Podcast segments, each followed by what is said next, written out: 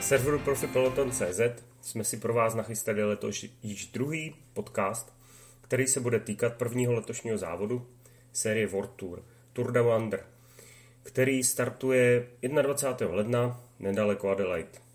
Tento podcast najdete také na našem Facebooku, Twitteru a Instagramu Tour de Fantasy. U mikrofonu opět sedí redakce profipeloton.cz. Já jsem Radek, čau. A já Petr, ahoj. Tak na co se můžeme letos těšit v Austrálii, Radku? Tak bude to hodně, zajímavě budou určitě hromadné dojezdy, protože je tam hodně zajímavých spurterů.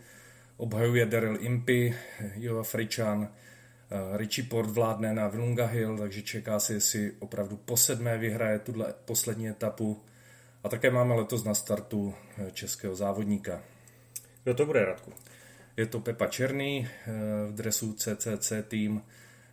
Má tam možná i, i roli lídra, protože jejich lídr odstoupil, takže uvidíme určitě v některé té klasikářské etapě nebo v nějakém úniku by se mohl, mohl Pepa ukázat. A kdo bude bojovat ve sportech?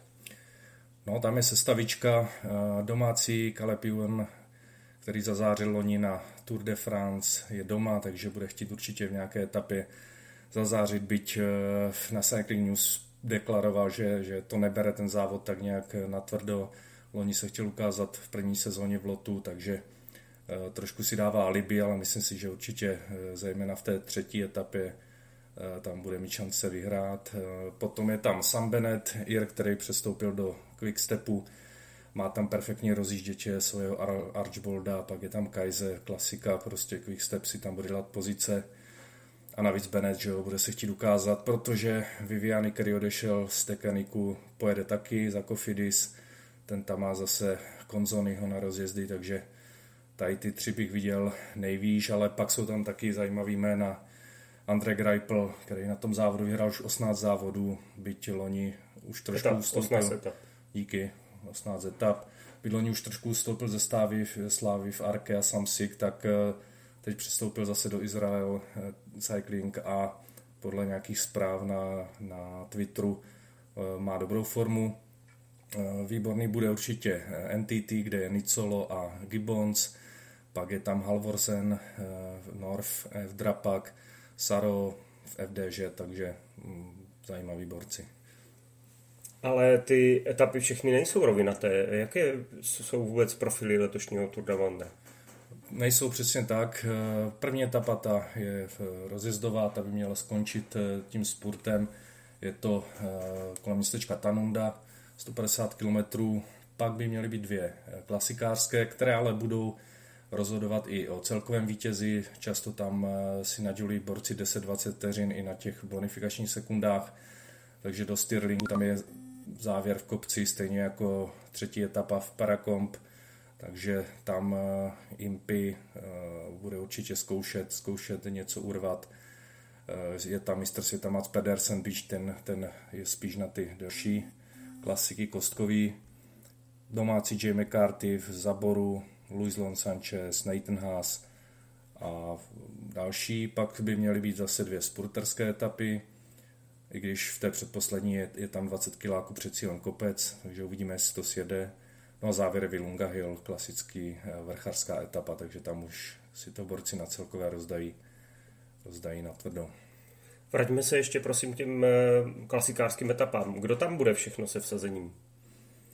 Jo, jak já už jsem zmínil toho Impyho a, a ty zmiňované borce, tak ještě jsem zapomněl samozřejmě na Ulisiho a možná ještě nějací domácí Australani, ale uvidíme. No. A kdo tedy bude bojovat o celkové vítězství?